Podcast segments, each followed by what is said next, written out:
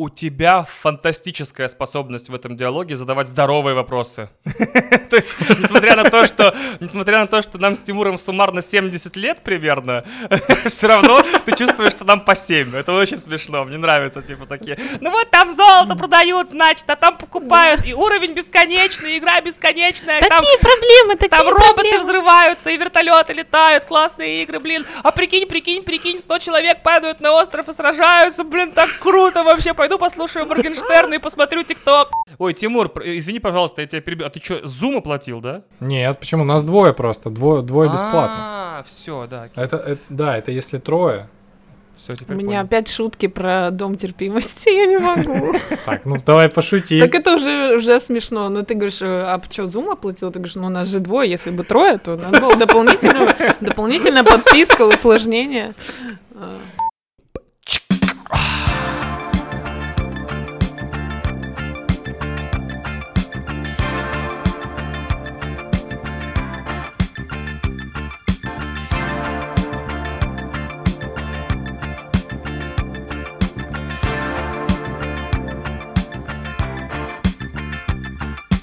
Всем привет, легко просто и подкаст, семьдесят восьмой эпизод. Сегодня мы поговорим про будущее игр вместе с моей соведущей Полиной Вселенной. Парам-парам-пам. Я забыл, кстати, это объявить, но Полина уже давно соведущая, вот мы уже выпуска три-четыре записали. Да, с прошлого года. Да, и все такие, типа, кто это, кто, кто это, расскажите. И Иван Толочев. Здравствуйте, здравствуйте. Изначально мы планировали еще в гостях Сергея Жданова из Киева, чтобы продолжить нашу добрую традицию говорить про будущее, но, но Сергея не получилось, поэтому мы решили не откладывать это все в долгий ящик, вот, и поговорить таким составом. А, как это Полина вообще не играет? Я играю, мое играние на уровне Симса и э, какой-то игры про динозавров и бывшего парня-задрота. Но перед тем, как сегодня м- прийти сюда, я пыталась смотреть несколько видосов про игры. Я скажу вам, это прескучно. На первом видосе я поняла, что мне толкают рекламу World of Tanks, где был сюжет про Новый год, танк, упакованный в новогоднюю бумагу, и э, этого рыжий такой, который в шляпе... Э, Лепрекон? Зовут? Нет, э, герой Иванушек? Боевиков. Нет, герой боевиков, который такой дерется, хап-хап. А, Чак Норрис? Да, короче, Чак Норрис поднимает танк, достает оттуда рыжего котенка, и Снегурочки дарят тебе подарки. Вот на этом моменте я выключила обзор компьютерных игр, новинок две тысячи двадцать первого года. Подожди, так это просто встроенная реклама была. Я догадалась, но поздно. В общем, я ничего не знаю про компьютерные игры. Иван, Иван, человек, который любит компьютерные игры, пишет про них, сделал про них подкаст и ушел из него. Ну, что, добавь, добавь-ка что-нибудь еще. Значит, в молодости, буквально несколько лет назад, видеоигровой обозреватель Esquire, нынче видеоигровой обозреватель Ленты.ру, не время от времени игровой обозреватель портала Sports.ru. То есть нормально у меня реноме. Все пишу, куда хочу. Все любят мои тексты. И Полина абсолютно, абсолютно права с первой же секунды подкаста.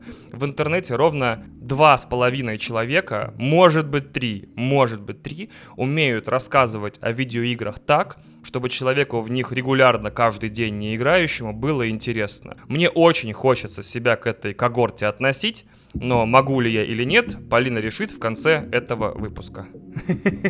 Точно. Я сегодня хотел поговорить, на самом деле, не сколько про сами видеоигры, сколько про будущее, которое нас ждет вместе с ними, потому что, как мне кажется, в общем, так получилось, что я сейчас делаю один проект, который связан с этими видеоиграми, и, ну, я как-то погрузился и в историю, и в то, что вообще с этим связано, и учитывая то, что мне нравится думать о будущем, о том, какое оно будет светлое, прекрасное вместе с Россией, киберпанк, вот это все, я сейчас тегов просто накидываю, то я понимаю, что игры на самом деле на него достаточно сильно влияют, ну вот как-то вот об этом хочется поговорить. И с, с чего начать? С чего начать? Оказывается, у нас каждый четвертый, судя по статистике, играет, ну то есть в мире шесть целых семь десятых миллиарда человек и два целых девять десятых по на две тысячи... какой? двадцать первый. Ну, двадцать первый, наверное, двадцать первый год играют. Вот, правда, здесь есть небольшое но. сорок пять процентов людей, которые входят в эти два и девять миллиарда, это люди, которые в метро три в ряд собирают. Типа тоже геймеры. Ну, гейминг супер разный. Поэтому ты вообще... Вот у тебя какой образ геймера? Человек, который Человека, играет. Который сидит в трусах и очках за компьютером с громкой связью. Бабушка ему кричит: «Ты сделал уроки!» Это такой: «Нет!» Бабушка ему говорит: «Алёша, сосисочки!» Да, он такой: «Бабушка, ну тише, ну тише!» И ему лет двадцать пять. Эм...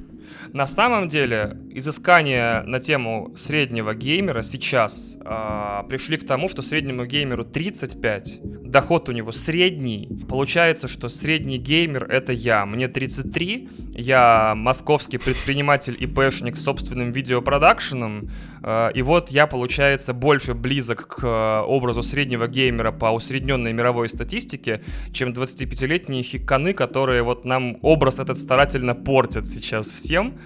Потому что играм сорок лет примерно, плюс-минус, там, если... семидесятых, ну да. Да, может, ну, там ну, семьдесят девятый, семьдесят седьмой, ну, давайте возьмем для круглоты, там, с пятьдесят лет, допустим, да? И это довольно молодая медиа, кино, например, сто с лишним, э, то есть... Э, игры сейчас самый молодой культурный пласт, который у нас есть. Ничего моложе, кроме тиктоков, если считать их за культурные носители, у нас попросту нет. А, у меня тут такой вопрос возник. А есть ли какой-то, ну, расцвет возраста геймерства? Я так подумала, что есть какой-то расцвет, я не знаю, сексуальной активности, расцвет чего-то, когда ты в жизни это познаешь, и ты такой уже осознанно играешь, и не выбираешь всякое говно, и ты такой профессионал, и команду хорошую собрал. Или этого нет? Ну, то есть, или даже в литературе, знаешь, ты книги читаешь, и ты понимаешь, что в восьмом классе ты «Войну и мир» читал, ну, вообще не, не осознавая ничего, а в тридцать лет ты ее как прочел, как осознал все тяжести этого мира. Вот есть ли какой-то пик геймерства, лучше такой возраст? Ну, блин, это сложно. Но это то же самое, есть ли пик увлечения сериалами? Да, да, да, вот я то же самое хочу сказать. Более того, с- сейчас э, самые лучшие видеоигры последних там двух-трех лет, четырех, может быть, э, напрямую, напрямую связаны с темой отцовства. То есть с довольно крупным сюжетным блоком, посвященным взаимоотношениям отцов и детей. То есть играть ты можешь за отца, играть ты можешь за дочь, за приемную дочь. И это, этот лейтмотив центровой в лучших играх последнего времени. От Last of Us до God of War и так далее, и так далее. И вот мне, например, даже сейчас как бездетному мужчине кажется, что, например, половину эмоциональных связей героев я не считываю, потому что у меня нет детей. Поэтому я не могу сказать, что есть какой-то возраст, в котором просыпается избиратель. Я могу сказать, что, наверное, он совпадает с тем возрастом, когда ты, в принципе, наживаешь жизненный опыт и можешь переживать с героями вещи те или иные. Прочитать э, «Преступление и наказание» в пятнадцать лет и не понять, что вообще происходит, и прочитать его в тридцать — абсолютно два разных чтения, и практически то же самое касается во многом лучших игр. Не всех лучших. Ну, здесь надо еще понимать, что игры разные же есть. Есть игры вроде там мобильных каких-нибудь, когда ты, ну, реально три в ряд собираешь. Это, кстати, э, очень прибыльно штука. Ну, вот эти вот э, самые бесящие рекламы, это Town Escape или что-то такое, когда вот, ну, ну, там одна в квартире, ее бросил муж и прочее такое. Российская компания Playrix, которая это делает, третье место, кажется, занимает среди мобильных разработчиков в мире. То есть, э, ну, вот. Помимо этого, есть всякие, э, конечно, вот пласт э, сюжетных игр, над которыми работают сценаристы, режиссеры, там тот же Last of Us сейчас, э, помимо того, что Нил Дракман гениальный режиссер, как мне кажется, они сейчас же делают еще вместе с Кантемиром Балаговым на Netflix. На эйч би о. На эйч би о. Сериал, то есть игры влияют на, ну, то есть на кино. То есть есть сюжетные, когда ты хочешь погрузиться в эту всю историю. Нет, нет, именно сюжетный, сюжетные игры в том плане, что там действительно есть сюжет, действительно есть драма, действительно есть герои, действительно можно поплакать в конце. То есть прям вот такие игры. Да-да-да-да-да, то есть и игры в этом плане выигрывают, например, кино, потому что Здесь есть иммерсивность, и когда ты управляешь вот, эт, вот, вот этим человеком, проживаешь с ним какие-то сложности, то есть ты как будто к нему привязываешься. Например, финальную битву в Last of Us я такой, да типа, ну когда она закончится? Ну что за, ну елы-палы. Для Полины дам немножко контекст. Last of Us часть два, самое зрелое высказывание про месть, долг, честь, я не знаю, что там еще, насилие и женщин как таковых в современном видеоигровом искусстве. Крайне взрослая игра, которая застала меня своей концовкой в три часа ночи, в слезах, там, и две главные героини, за которых ты играл всю игру, сражаются на пляже в воде, значит, ножами-бабочками, и так как ты за тридцать часов игры понял судьбу, сложности и конфликты внутри каждой из них, это единственная драка в искусстве за последние пять лет, которую, в которой я не хотел, чтобы был хоть один победитель, типа, девчонки, договоритесь, пожалуйста, да. я, блин, я такой сидел, плакал, такой, девчонки, блин, ну просто поговорите, ну что начинается-то, резня, чуть что, прям вообще очень хардкорный момент. Сейчас я заплачу. Да, да, да, такой, девчонки, я за каждый из вас правда, ну что вы начинаете, это честное слово, блин. Вот, поэтому, да, это очень зрелая и очень свежая эмоция, которую даже в фильме было бы трудно подать, потому что, представляешь, ты пятнадцать часов понимала, что движет одной, и пятнадцать часов понимала, что движет другой, и они друг друга ненавидят, а ты такой, за каждый из вас правда и так далее, поэтому эм, нельзя сказать, что... Как сюжет аниме про геев. Вау. Спасибо, что весь мой, значит, поинт свела к шутке про Джоджо. Спасибо. Нет, ну вот, то есть, да, вот такие сейчас игры. Это сейчас. К сожалению, мы говорим о будущем игр, и будущее игр довольно безрадостно. А, ну, это да, это, это, это типичный спич Ивана. Что-то ты как стартер, что значит безрадостно? А, а и помимо этого есть еще игры, которые в принципе про соревновательность и повторяемость. То есть это вот, если ты знаешь, ну знаешь фильм «День сурка», вот э, очень много игр построено на этом, когда ты условно э, своей командой повторяешь одни и те же действия на одних и тех же картах, и вам просто интересно типа соревноваться. Но это как, я не знаю, в шахматы играть. Кстати, странное сравнение про День сурка, но, блядь, шахматы это... А Дота ж... это вот какой тип игр? Дота это вот, э, вот это.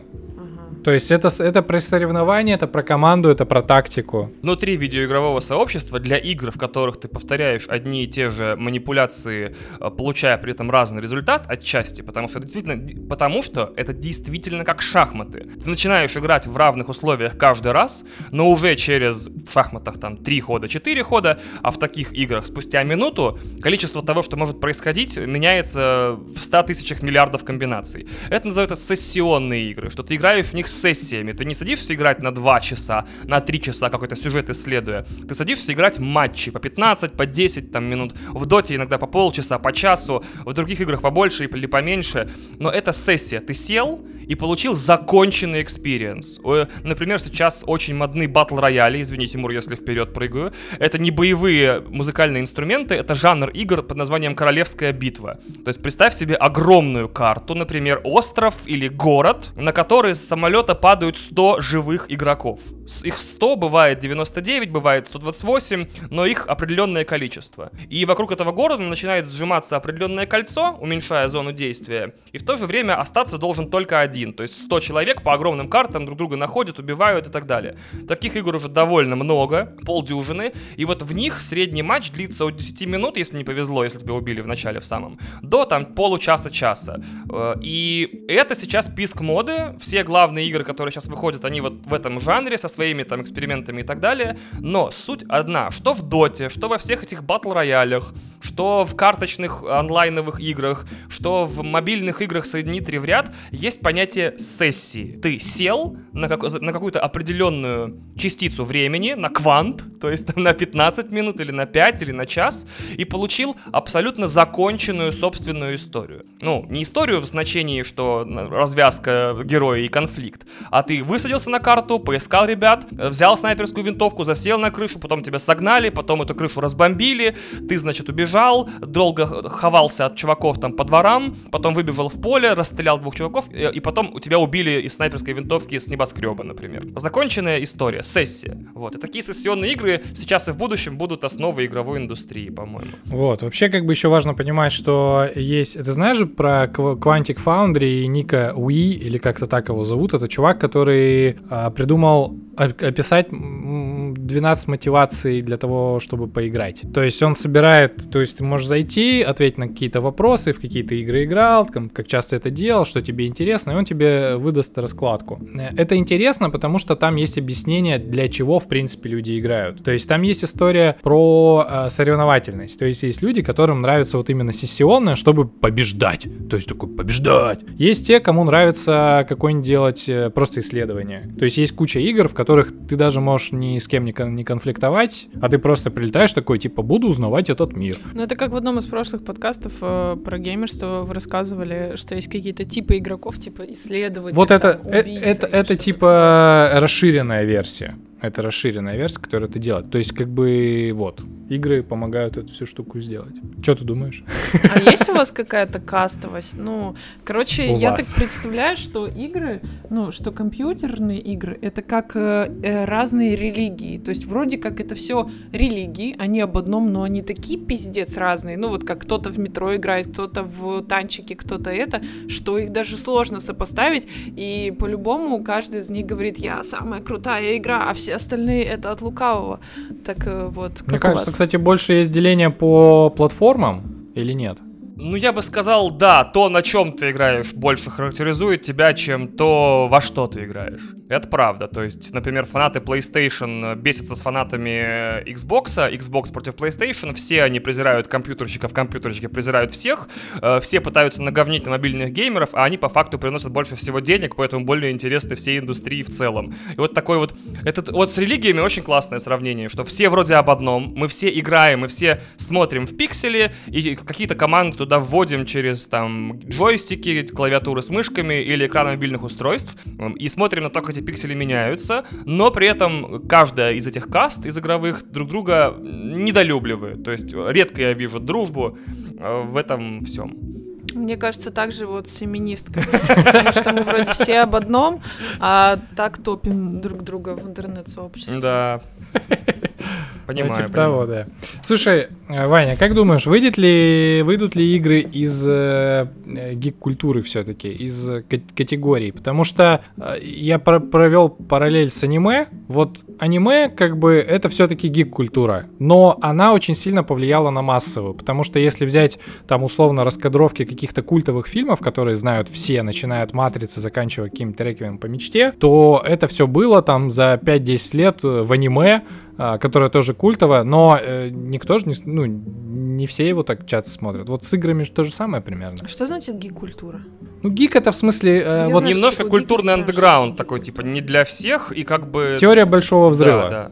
Ну, это, мне кажется, очень массово. Это не, не ну, теория это больш... сериал про гиков, но сериал массовый. Про гик-культуру. Гик-культура — это когда А-а-а. ты сидишь, играешь э, в консоль, потом идешь читать комиксы, потом, там, я не знаю, занимаешься ну, наукой. Ну, так про обычных людей же никому не интересно смотреть, поэтому снимают про гиков. Вот ты сказал про аниме, но для кого это гик-культура? Ты пойди в азиатский мир, для них уже это не гик-культура, для них это типичная, нормальная, обычная а, культура. Да. Ну, может, где-то в... Ну, в Востоке, на Востоке, да, правда. У Урюпинске это гиково, а где-то... А, ну, я скорее, да, я, конечно, с точки зрения белого цисгендерного гендерного мужчины такой, типа, а вот в Хабаровске это гик-культура. Несмотря на то, что вот видеоигры уже, смотрите, пятьдесят лет существуют, мы округлили, да? У видеоигр больше рекордов по продажам среди всех существующих сейчас развлекательных медиа. Что я имею в виду? Есть игры, которые за первые сутки продались большим тиражом и принесли большие деньги своим создателям, чем любой существующий фильм, музыкальный альбом, книга и так далее. Более того... Но тут я, я тебя перебью и даже добавлю, что в две тысячи двадцатом году э, игровая индустрия принесла больше денег, чем кино и, и музыка вместе взятые. То есть, да, это вот действительно самая денежная индустрия на данный момент. То есть кино э, приносит своим создателям меньше денег, э, музыка приносит своим создателям меньше денег и так далее и тому подобное. Да, тут нужно отметить, что игры и дольше делаются, чем любой кинофильм в среднем, и сами по себе, в принципе, стоят дороже. дороже. Средняя игра стоит шестьдесят долларов. Билет в кино в Америке стоит восемь, десять, двенадцать долларов. То есть тут тоже нельзя сравнивать как бы в лоб. Но при этом индустрии, за пятьдесят лет ставшей из увлечения инженеров в математических вузах самой прибыльной индустрии на планете развлечений, все равно при этом есть что доказывать, понимаете? Я вот пятнадцать лет назад, когда поступил в свой вуз, с братанами смотрел комедию про видеоигровых разработчиков под названием Grandma's Boy. Я не помню, как ее перевели на русский, по-моему, Бабушкин сынок. Это наркоманская комедия от продюсерского центра этого, ой, господи, который играет постоянно таких... А, Адама Сэндлера. Адама Сэндлера с его там бригадой комиков-актеров, которая посвящена тому, как игровые разработчики, значит, накуриваются и попадают в приключения. Она очень андеграундная, она почти даже в кино не показывалась, но она все равно классная. И вот прошло пятнадцать лет, и я недавно ходил на главного героя. Это фильм с э, Райаном Рейнольдсом. О, у меня был, да, вопрос к тебе. Вышедший, да, да, да. пятна- вышедший буквально неделю назад. И самое удивительное, что за пятнадцать лет в культуре изменилось абсолютно все. Вообще все изменилось. Теперь гики — это нормально, потому что у нас есть теория Большого Взрыва. Теперь э, истории про, про негров — это прям центровая... Я, кстати, обожаю драмы про чернокожих, я прям дикий фанат. Вместе с Кристиной смотрим практически все, тащимся, не можем, и про бандитов, и про семейные разборки, и про все. Мы прям... Э, дом э, чернокожего кино. Прям у нас, то есть, чтобы не выглядеть расистом, скажу... Вы какие-то расисты, получается. Да, мы ненавидим фильмы про белые драмы. Типа, fuck you, белые драмы, ты можешь устроиться на работу, get the fuck out of here. Вот, и... Чего уж говорить про иудеев. Так вот, ситуация в чем? За пятнадцать лет смысловой набор, то есть методологически, прости господи, аппарат изготовления фильмов про разработчиков игр вообще не изменился. Значит, самый главный разработчик, он такой в длинном черном плаще, эксцентричный, с крутой стрижкой и цветными волосами, он такой: «Я буду делать свою игру!» Вот. И средний геймер тоже за пятнадцать лет в массовой культуре не изменился. У него восемь подбородков, он жирный, в грязной засаленной одежде, живет с мамой, ест пиццу, разговаривает самым противным голосом, сто процентов расист и э, шовинист. Вот. А на самом-то деле пятнадцать лет прошло. пятнадцать! Что в массовой культуре не успело измениться за это время? Да реально все изменилось, кроме взглядов на геймеров. Я смотрел на... и разработчиков игр. Я смотрел «Главный герой» и думал, этой индустрии всей, да, и ее обслуживающей прессе, и всем остальным еще вот столько, вот кучу всего нужно доказать впереди. Поэтому нет, из гик-культуры мы не скоро выйдем.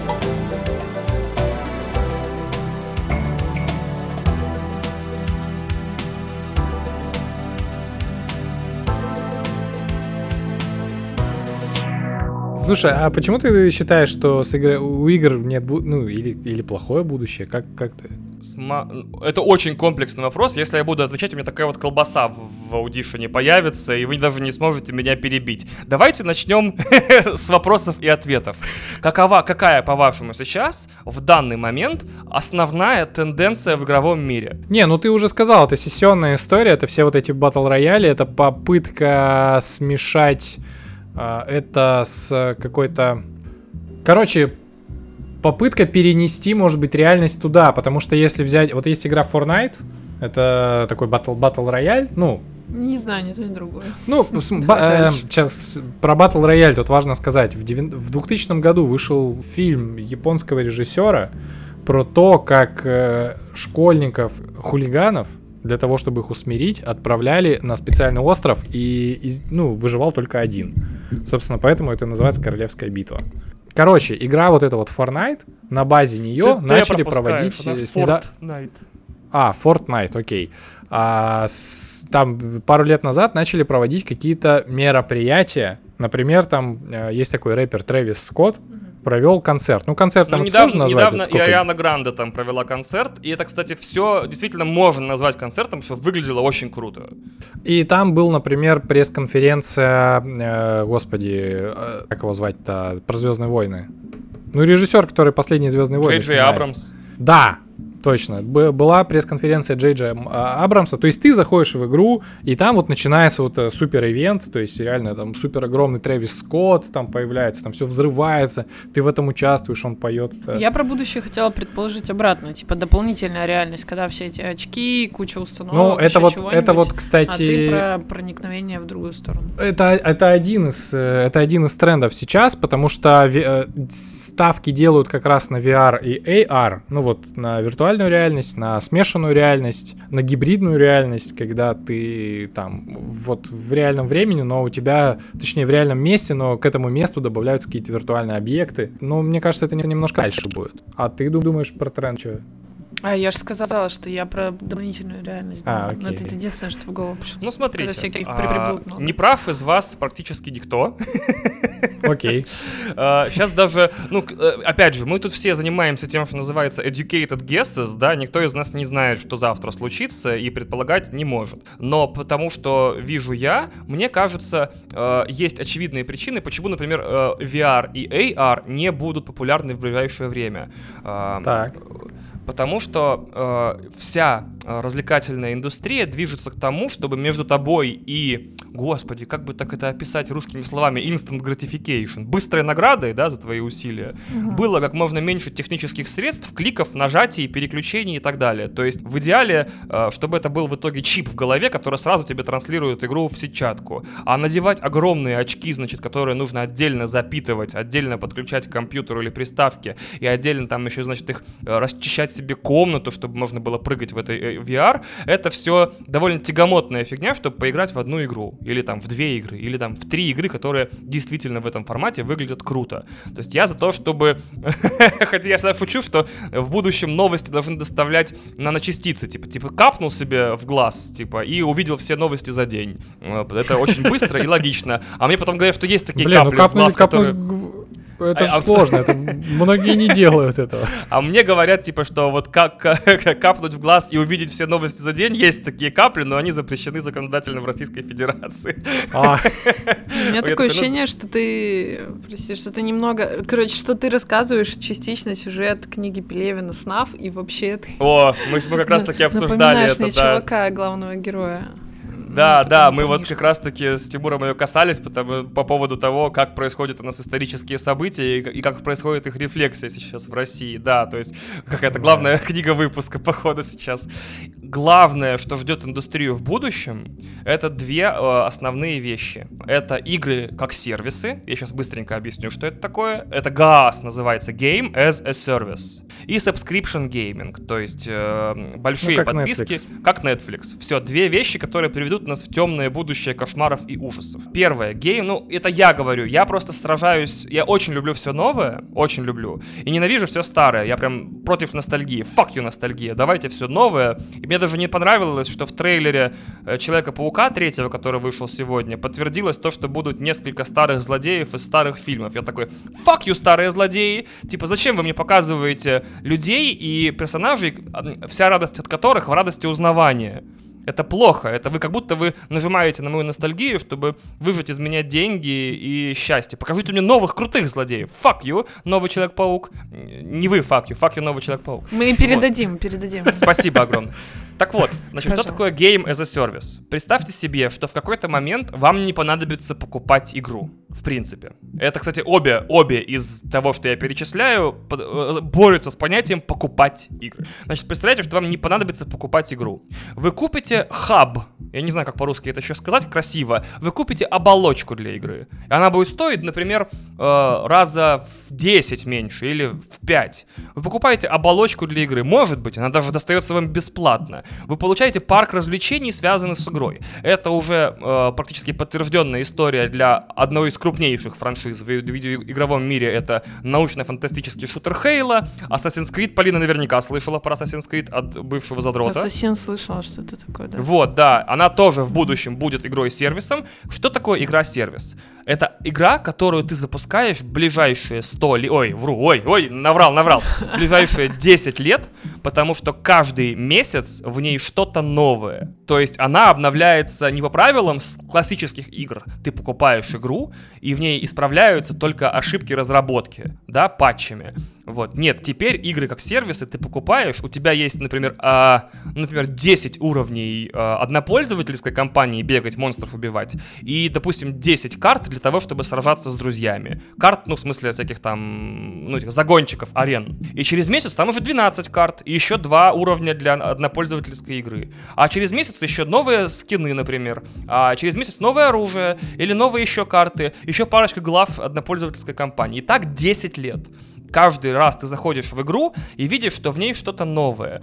Но оно, например, стоит дополнительных денег. Или не стоит дополнительных денег. Или, например, эти обновления приходят раз в год и стоят дополнительные двадцать, тридцать, сорок долларов. То есть, чтобы следующий год в нее играть совсем новым, тебе нужно чуть-чуть доплатить. Это как будто индустрия пытается стереть понятие «купить игру» и включить понятие «платить за игру вечно». Вот. А, то есть, опять же, это же классная штука. Типа тебе просто хочется поиграть в Assassin's Creed. Ты играешь первый год и бросаешь. Однако, вдруг ты фанат Assassin's Creed и хочешь играть в него бесконечно. И ты просто каждый год доплачиваешь, чтобы играть в новые главы, в новые уровни, вот, с новым оружием, с новыми одеждами. А будет дальше ли людям интересно десять лет играть в одну и ту же игру? Это, как, это не то, как сериал, знаешь, второй сезон всегда хуже первого. Это про- очень хороший вопрос. И вот как раз-таки у нас сейчас сравнительно мало на него фактических ответов. Но они есть. Например, вот есть игра Destiny, начавшаяся еще в две тысячи тринадцатом году. Она получала очень много обновлений вот этой по модели игры-сервиса. И сейчас вот вторая часть продолжает существовать, и все там вроде в нее кто-то играет. Просто я бросил тоже в какой-то момент. Еще Но... есть пример игры No Man's Sky. Это да, такая... ты рассказывал, интересно. Да, это такая инди-игра, которая... которую очень долго ждали. Ее фишка была в том, что она построена на процедурной генерации, то есть не заранее рисуют художники все внутри, а они рисуют какие-то частицы, которые в зависимости от загрузки каждый раз собираются по-новому. Ну, то есть ты условно летишь там пятнадцать квадриллионов планет, ну, то есть ты такой открываешь, и вот как она там откроется, кроме открывателя никто не узнает. Пока не откроешь, не узнаешь. Такой вот планет Шрёдингера, блин. Вот, и проблема в том, что они продавались как триплэй игра, то есть триплэй это блокбастер. Вот, но контента там было на какую-то такую недопиленную инди. Поэтому, чтобы там, я не знаю, их не закидали тухлыми помидорами, они взяли обязательство три или четыре года без доплат выпускать там раз в полгода какое-то обновление. И до сих пор они это делают. И то есть ты заходишь такой, они такие: а теперь у нас появились затерянные фрегаты. И все такие, полетели искать фрегаты. Какой-то мультиплеер, там еще прочее. И в этой игре, учитывая, что это песочница, то есть это, как это, жанр игры, в которой ты сам придумываешь себе занятия. У тебя нет сюжета, у тебя есть такой мир, и ты как вот в обычном мире идешь, что-то делаешь. Просто очень много возможностей как-то на него влиять. Там люди наигрывают по три тысячи часов. Хотя это очень, ну, типа, странно. Вот. И, и это как раз-таки тот случай, когда игра вышла, и это был первый сезон сериала, где два актера всего лишь было на одной пустой декорации, если очень обобщать. А вот через три года, четыре, пять, пять, через пять лет, там действительно сейчас мультиблокбастер уровня Игры Престолов к пятому сезону, к пятому году игры, и там пятьдесят тысяч новых функций, новой техники, новых там, не знаю, особенностей генерации планет, еще и добавили, значит, игру с друзьями, то есть игра становилась лучше, и это... Действительно, такое редко бывает, когда игра выходит и за пять лет становится в десять раз лучше. Не то, что редко бывает, в принципе, мне кажется, это первый пока что единственный случай, когда игра вышла и была игрой на пять баллов из десяти, а стала на восемь или даже на девять. Вот, так что, как бы, это интересная история в этом плане. А, значит, вторая штука, которая погубит игры, так. вторая штука, которая погубит игры, это подписки. Значит, Netflix не то, что поменял э, психологию потребления контента, я на самом деле уверен, что не Netflix, а Netflix и Apple Music. Меня, например, когда у меня в две тысячи тринадцатом году появился Apple Music, я не мог поверить, что я вот правда плачу сто шестьдесят девять рублей в месяц, реклама Apple Music, смотри, да?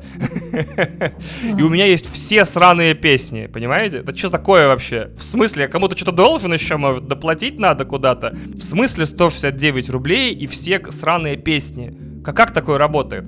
Потом э, в моей жизни появился Netflix. А как, как, как насчет э, ВКонтакте и бесплатно? Да. И все сраные песни. У меня абсолютно другое представление об Apple Music. У меня, наоборот, главная предъява, какого хера там нет половины песен, которые мне нужны. Ну, какие-нибудь русские, малоизвестные, еще что-нибудь. Ты там а... ничего этого не найдешь. Все да. популярное, пожалуйста, а все самое интересное и запрещенное ВКонтакте бесплатно. Да, это тоже, кстати, верно. Я согласен. К сожалению, вот игры не, не смогли до сих пор нормально разделиться на э, суперпопулярные и андеграунд, хотя как бы есть такое разделение на трипл эй, это прям супер блокбастеры на сто миллионов долларов, и независимые игры, которые инди называют, independent. И несмотря на это различие, все равно люди играют во все, то есть нет фанатов только одного как бы из, господи, культур и субкультур. Но подписки появились, и появились они с грохотом. То есть основная сейчас существующая и самая репрезентативная — это Game Pass, она называется. Ты платишь, по-моему, девять долларов, десять долларов в месяц, и все. Ты упакован играми, их там, по-моему, уже несколько сотен, и каждые несколько недель появляются новые, плюс новые — это не всегда плохие, там действительно прям хиты появляются в первый день без дополнительной платы, и ты сидишь такой, и что это значит? Я, естественно, радовался этому ровно пятнадцать секунд, пока не увидел в этом пред, пред, предвестие апокалипсиса. Тимур знает эту мою черту, типа, да, это очень круто, значит, из-за этого мы все умрем. Потому что, когда у вас кей пи ай игры измеряется не проданными копиями, а количеством продленных подписок, получается, уже другие штучки в играх нужно дергать, чтобы этих кей пи ай достигать. Например, индустрия за последние... Господи, свет так лежит на моей щеке, как будто она у меня в три раза больше. Как будто у меня флюс. Кошмар. Вот, смотрите, отвлекся на секунду. Чтобы подшутить, чтобы интереснее стало слушать слушателям и вам. Теперь хотя бы люди тебя представят. Да, я, о, у меня очень большая... Это какая правая щека, левая щека. Вот, смотрите. Когда-то индустрия додумалась, что раз мы продаем игры... продаем игры, то, значит, мы будем их очень сильно рекламировать, а еще давать эксклюзивные бонусы за предзаказ. Таким образом, мы сможем продавать игры. Я сейчас делаю вот этого э, мем с темнокожим, который пальцем в висок стучит. Понимаете, да? Продавать игры еще до того, как они вышли. То есть мы показываем крутой трейлер, заказываем у студии еще более крутой трейлер, у студии три дэ-анимации, потом показываем вообще капец трейлер, и люди уже купили двадцать миллионов копий. А потом мы выпускаем игру, и уже в широком смысле не важно, потому что возврата там не будет практически. А, а теперь, когда у тебя игра а, напрямую влияет на количество продляемых подписок в сервисе, ты уже не можешь так сильно вложить в свою рекламную кампанию, и это не имеет смысла, потому что она в подписочном сервисе. Ее и так феноменологически все получат бесплатно. Значит, единственное, что ты в этой игре должен ковырять, это тот факт, чтобы она дольше игралась. Типа вот как Netflix тебя подсаживает с первого сезона на сериал, и ты под- продляешь подписку, потому что ты пока смотрел этот сериал, еще на второй сел, пока ты смотрел второй сериал, еще на третий, а там уже и второй сезон первого сериала, с которого ты начал, вышел и так далее. То есть задача не дать тебе состояние скачать. Следовательно, с играми должны работать механизмы, которые максимально вызывают аддиктивность и, и, и не дают тебе, ну, закрыть игру и отменить подписку, проще говоря. Следовательно, это те же самые игры-сервисы из первого примера, и все те игры, которые за минимальное количество усилий дают больше игрового времени. То есть это так называемые роуглайки, это игры, где уровень каждый раз генерируется заново, наполняется монстрами заново, обстоятельства там генерируются заново, и ты заново все делаешь с нуля. Вот это действительно день сурка, который в начале Тимур сказал. Ты выбегаешь на уровень, и там все по новой, каждый раз. Все новое, все по-другому, все иначе. Невозможно продумать тактику, невозможно продумать стратегию, но очень хочется умереть и начать заново. Вот, и такое вот тоже бывает. Получается, что игры, к которым мы привыкли, к которым привык, скажем так, я, двадцатичасовые истории про, про вот про жизу там, или про людей, или про героев, про стрельбу, про взрывающиеся вертолеты. У него такая про... активная жестикуляция, очень жалко, что слушатели этого не видят. Он сжимает кулаки по очереди на слове «игра». Мне часто это говорят, что типа нужна аудио-видеоверсия. Игры по всему мои любимые, про огромных роботов, про космические корабли, где, значит, происходят невероятные вещи, и герои такие «я их задержу», а другой герой такой «нет, я их задержу». И между ними такая дружба мужская, перетекает плавно в поцелуи, объятия и раздевание. Вот, все такие вещи.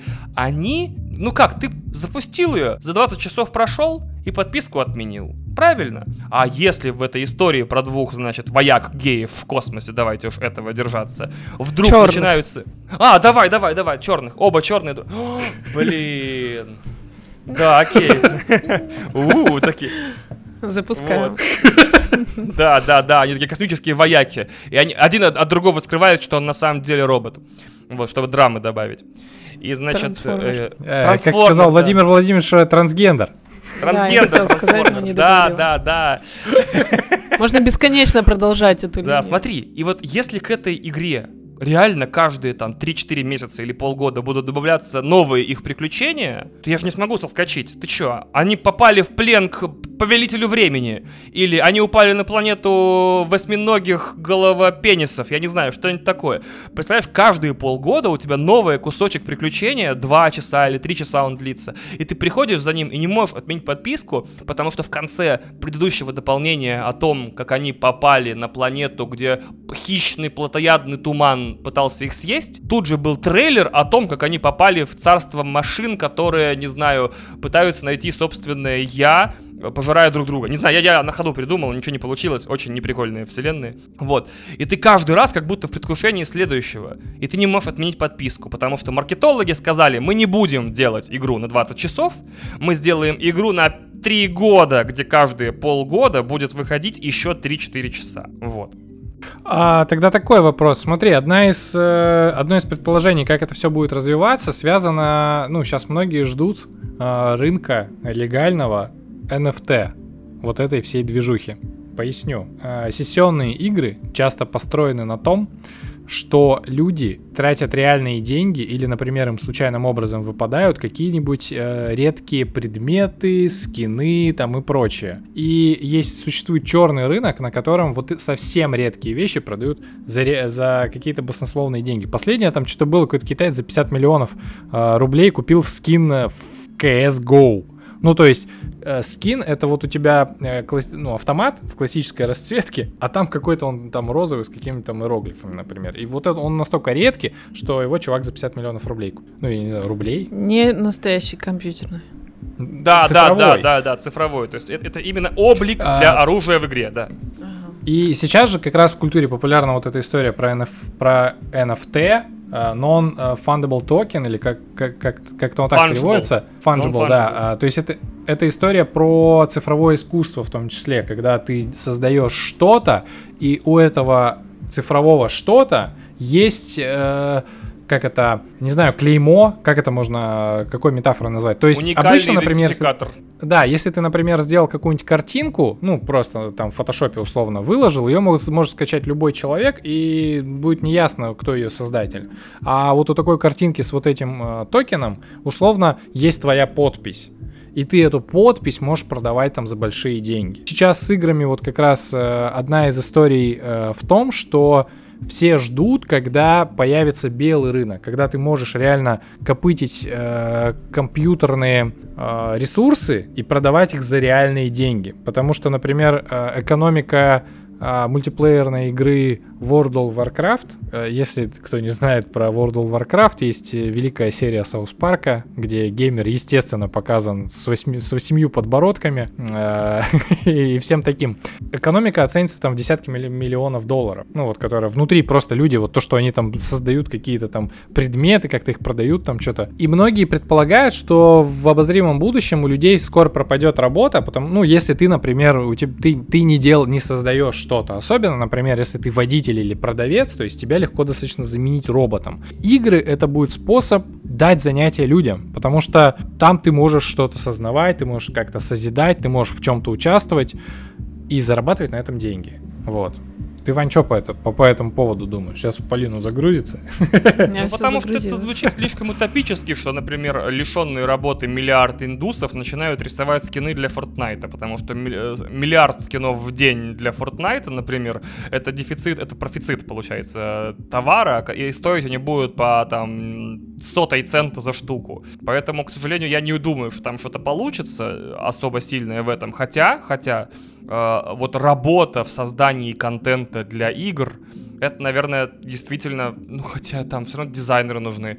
В ближайшее время будет, наверное, востребовано, опять же, с тем, что кто-то должен будет все эти игры, сервисы и подписочные игры э, создавать. Но я не думаю, что, опять же, миллион китайцев сядут рисовать калаши для Counter-Strike, значит, чтобы заработать себе... Слушай, но при этом миллион китайцев э, работают на фермах, которые добывают какие-то ресурсы для того же World of Warcraft, и, и они на этом зарабатывают. Небольшие, они... но деньги. И они при этом работают на волатильном рынке, которым сами не управляют, потому что одно там нажатие, одно исправление там каких-нибудь Blizzard в экономике World of Warcraft, то есть в экономике собственной игры, там какой-то один коэффициент не меняют, и миллионы человек лишаются работы или вынуждены работать по шестнадцать часов вместо восьми. Поэтому это такая ненадежная индустрия, скорее подпольная, нежели легальная, потому что Blizzard с самого начала World of Warcraft в две тысячи четвёртом году борется с нелегальной продажей золота в своих играх. Хотя как борется? Она борется, как мы боремся с коррупцией примерно. Они такие типа: не продавайте, пожалуйста, золото в наших играх. Однако, если это позволяет продолжать вам играть и платить абонентскую плату, то продавайте и покупайте. Что ты думаешь по поводу такого? Ну, у меня, а еще, у меня очень всегда яркий ассоциативный ряд. У меня такое ощущение, что я еще слушаю рассказ своего восьмилетнего брата о том, что какие серьезные вот проблемы видишь, в видишь, его видишь. жизни и реальности существуют. И я такая пытаюсь понять, такая, да, возможно, это серьезно. Полина, попробуй воспринять это серьезно. Там продают золото, кто-то кого-то грабит, а потом люди уйдут в эту реальность, и индусы. И ты такой, ну, блядь, что-то я сомневаюсь. А про то, что что вот ты говорил про бесконечное продление э, игр, ну, хуй знает, серьезно. Ну, в смысле, я, например, человек э, очень плохо увлекающийся, и мне сложно смотреть сериалы пачками, сезонами. Вот что не скажешь, классический пример, любимый для разбора, мой муж. Вот он, и он просто, когда выбирает сериал, он сразу смотрит, сколько сезонов и сколько серий, потому что он знает, что пока он не дойдет до конца, работать он не начнет. Вот я могу остановиться на любом месте, мне будет похер. Практически всегда так было. Я не помню примера, когда так не было. Но я думаю, что есть и еще такие люди. Абсолют... А все время делать интересно, но это слишком... Мы же вот не в фантастическом кино. У тебя фантастическая способность в этом диалоге задавать здоровые вопросы. То есть, несмотря на то, что несмотря на то, что нам с Тимуром суммарно семьдесят лет примерно, все равно ты чувствуешь, что нам по семь. Это очень смешно, мне нравится, типа, такие. Ну вот там золото продают, значит, а там покупают, и уровень бесконечный, игра бесконечная. Такие проблемы, такие проблемы. Там роботы взрываются, и вертолеты летают, классные игры, блин. А прикинь, прикинь, прикинь, сто человек падают на остров и сражаются, блин, так круто вообще, пойду послушаю Моргенштерна и посмотрю ТикТок. Очень классно.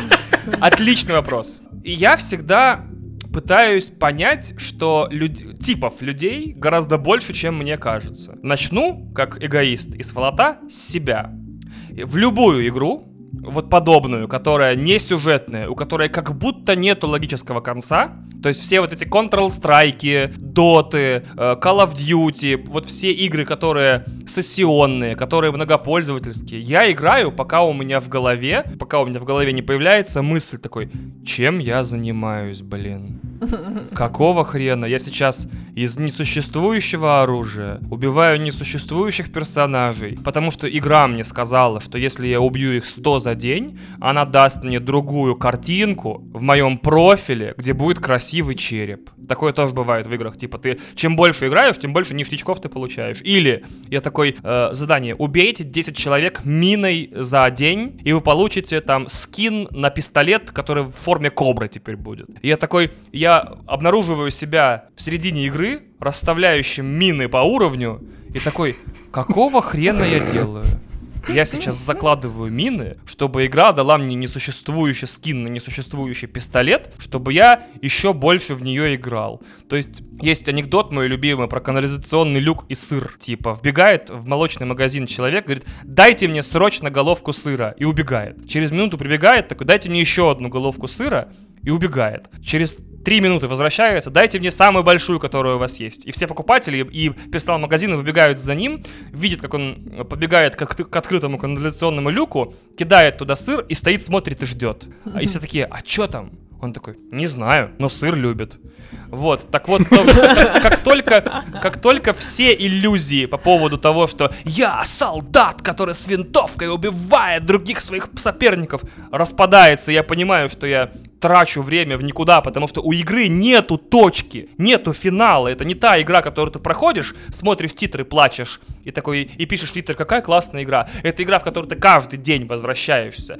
Она ни к чему тебя не ведет. То есть у тебя нет никаких, ну, финалов этой игры. Я могу играть в нее вечно, пока сервера не отключат через десять лет. Я, как только вся иллюзия вот этого классного времяпрепровождения падает, и я понимаю, что я просто смываю по три часа, по три, там, два часа в день в никуда, я перестаю в них играть. Но пока эта иллюзия есть, я играю. И я смотрю потом на результаты того, что я наиграл. Типа триста часов в одну игру, там, двести часов в одну игру, там, и так далее. И я такой, блин, я нормально время не смыл. Можно было разговор на китайский выучить за это время. Такой базовый, типа, меня зовут, спасибо, до свидания, дайте мне вот этот вонтон и так далее. Потом Потом я вижу в интернете людей, которые в эти же игры наиграли тысячу, две тысячи, пять и десять тысяч часов. И я понимаю, что я-то соскочил, а кто-то, наверное, не смог. Поэтому аудитория у этих вечных игр, которые, у которой не случается вот этого реалити-чека в голове, которые такие, что я, блядь, делаю? У меня аж подкаст уже неделю не записан, или две, или три.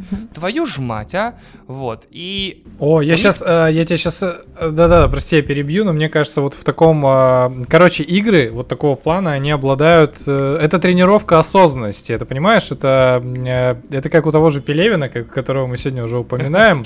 Э, он, он объясняет, типа, что такое э, випассана. Короче, два типа медитации. Э, первый тип медитация э, концентрация, это когда ты такой бухой, где ключи, где ключи, где ключи. А медитация осознанности, это такой, боже мой, я же совсем бухой. Вот... Вот игры это то же самое. Если они тебя заставляют такие, чем я занимаюсь, то и в жизни ты тоже потом, господи, чем, чем я занимаюсь, все так же в реальной жизни, так же, как вот этот нарисованный скин. У меня есть классная сериальная мудрость, которую я для себя выяснила. Сериальная мудрость. Да, это то, что хорош тот сериал, который, когда заканчивается, ты такой, боже мой, ну почему он закончился, почему так жалко, так грустно, и все, нет продолжения. Это как хорошие отношения надо вовремя обрезать, чтобы без тягомотины этой. А плохой сериал, то есть он может быть вначале хорошим, но если его продлили на три сезона, он стал шлюхой безвозвратно. Все, он уже не хороший сериал. Абсолютно. То же правило я и с играми проповедую. Я такой, хорошая игра — это та, которая закончилась быстрее, чем успела надоесть. Вот. Да, да, да. Вот. Да, абсолютно это верно. Правда. Но таких игр так мало, то есть я только недавно понял, что у меня было такое дурацкое правило, я не бросаю игры почти что, то есть не бросаю, кроме вот случаев, когда они бесконечные, и там в принципе нет финала, то есть ты либо соскакиваешь, либо не соскакиваешь. А, а у тебя сзади книги или коробки с играми? Книги, книги, конечно, книги. Ага. В основном фантастика. Но по играм. Есть, есть и по играм, да. Но, но, я вдруг, значит, понял, что когда, когда какую-то очередную страшную игру доташнивал в этом феврале, это прям совершенно невыносимо плохо сделано. Я такой, господи, это физически тяжело играть. Я вдруг понял, опять же, благодаря годовой, значит, подписке на приложение Headspace, которая изменила всю мою жизнь, я такой... А зачем я ее прохожу до конца? Типа, кому я пытаюсь что доказать? Кто? Кто после моей смерти встретит меня на небесах и скажет, зато ты медиум на Xbox прошел? Типа, так-то ты как человек-мудак, конечно, но вот ты вот прошел все игры до конца, добро пожаловать в рай. Или каждую ночь у меня кто-то приходит и спрашивает какой-то экзамен. Или мне реально нужно там будет летом сдавать экзамен по всем пройденным играм, и меня спросят, а что было в конце этой игры, которую ты не прошел? Такой, а почему я пытаюсь пройти ее до конца? Потому что она новая. Игра на этой неделе, типа. И к чему это меня обязывает? Ни к чему. И я такой, хо, просветление, брейктру, типа, нирвана. Я такой, я больше не тошню игры. Fuck you, если ты скучная игра, ты идешь нахрен скучная игра. Get the fuck out. Вместо тебя столько кино, столько сериалов крутых, столько других крутых игр может быть, а ты тут мое время тратишь. Поэтому как только игра начинает такая выпендриваться, я шлюха теперь. Я такой, я теперь такая девчонка, которая знает себе цену, знаешь? Такая, типа, м-м, если ты сидишь не больше проблем, чем их решаешь, ты пошел ты нахер. Mm-hmm. Вот, и как только игра не уважает меня, не уважает мои усилия, не уважает мое время, я ведь все-таки действительно не могу, как в восемнадцать лет, играть по десять часов в сутки. Я очень пытаюсь, у меня не получается. И когда, как только игра такая А теперь ты собрал три ключа Зинванги! Кто же знал, что в гробнице Чонконки нужно еще восемь амулетов Чачаки? Я такой, о, угадай, кто нахер идет с такой фигней, типа. Вот, э, и все, и бум, удалил, до свидулькинс, типа, прощайте, до свидули. Вот, поэтому надо уважать себя и свое время, и заставлять игры уважать тебя и твое время.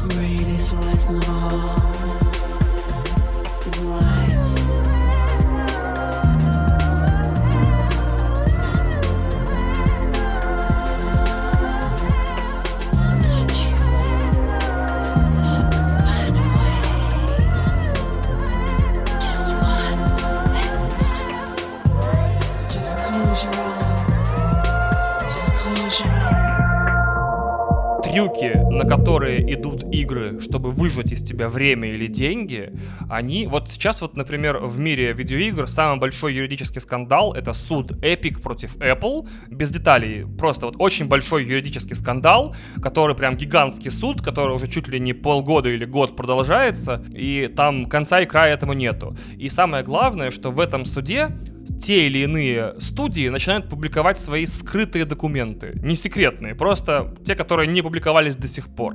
И там полным-полно того, что называется на английском шикарным словосочетанием, обожаю, predatory practices, типа хищные практики.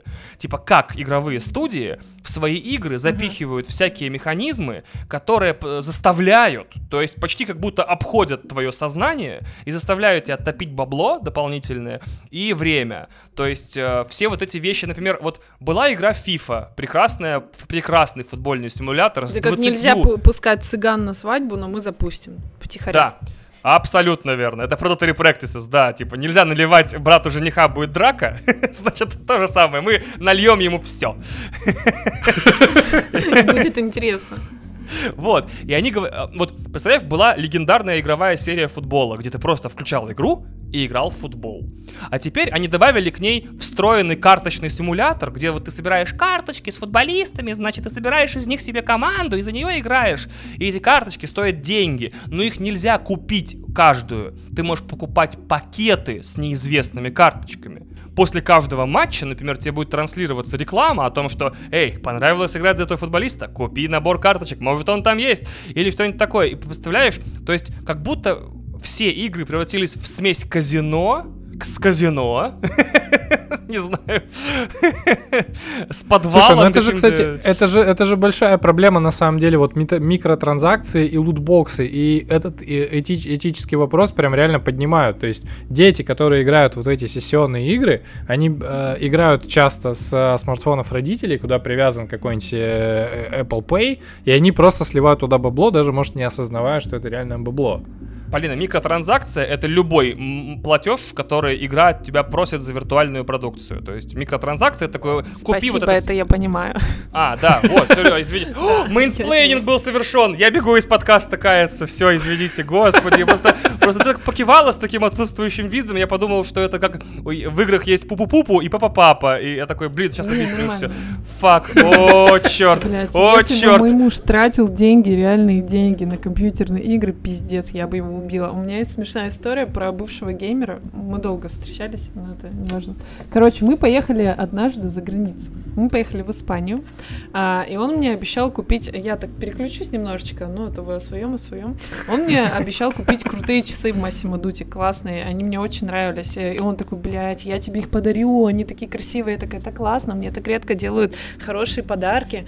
Все. И тут мы м- проходим этот магазин, и он видит комикс-магазин, с всякой приблудой, которой в Хабаровске у нас в помине не было. И там стоят фигурки за баснословные деньги из какой-то компьютерной игры, в которую он играет. Я пошла в туалет в кофейню, выхожу, я, знаете, что он стоит, стоит и делает? Он стоит с этой фигуркой радостный и грустный. И сообщает мне, что часы мы не купим, потому что она была последняя, сделанная вручную, и вот это вот какая-то, блядь, дракон или какая-то ебала, которую мы из Испании вез- везли в Москву, потом в Хабаровск, которая не помещалась в чемодан, стоила, как все мои часы. Я на нее смотрела потом на полке, ненавидела, все время хотелось ее разъебать. Просто когда ты начал мне говорить, как люди тратят реальные деньги на какие-то компьютерные штуки, то есть это даже хуже, чем потратить деньги на какого-то динозавра искусственного из игры в двадцать лет, который просто стоит на полке. Пиздец, я была такая злая. до сих пор злая.